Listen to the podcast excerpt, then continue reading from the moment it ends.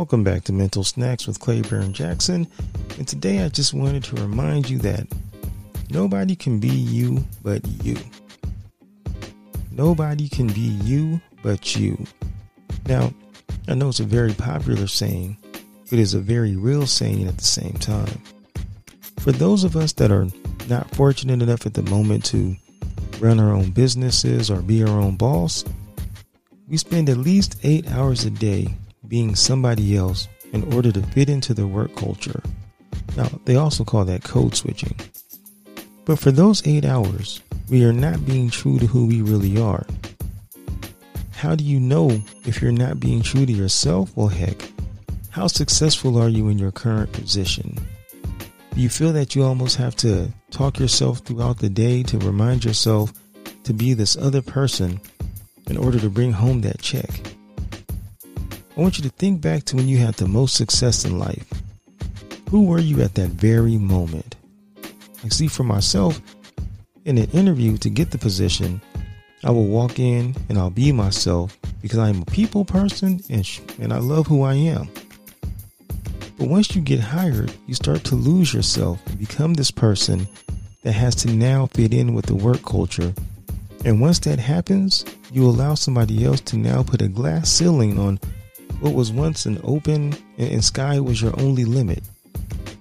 This can also apply to your relationships in life, your personal relationships in life. Are you really yourself in that relationship? Or are you just a representative for yourself in that relationship? See, the problem with being a representative is that it won't last long. And as soon as that real you shows up in that relationship, you stand a good chance of that relationship coming to an end. Heck, even when I started doing these podcasts, I had to find the real me. I started off worried about who I might offend and how should I talk, but it was a conversation with my cousin Diamond who told me you have to be your authentic self at all times. Folks will either like you for it or not, but don't have them liking somebody that you are not because the day that the real you shows up, well, that'll be the day that those listeners leave. Now, after that talk, I've been 100% real with y'all.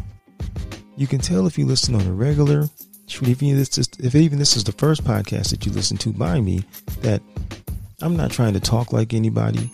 I don't go back and edit to make it seem like I never make mistakes or misspeak. I pronounce things different at times. Probably not the correctly, like right now, probably not the correct way to say certain things, but I pronounce it in my own way because I'm being me.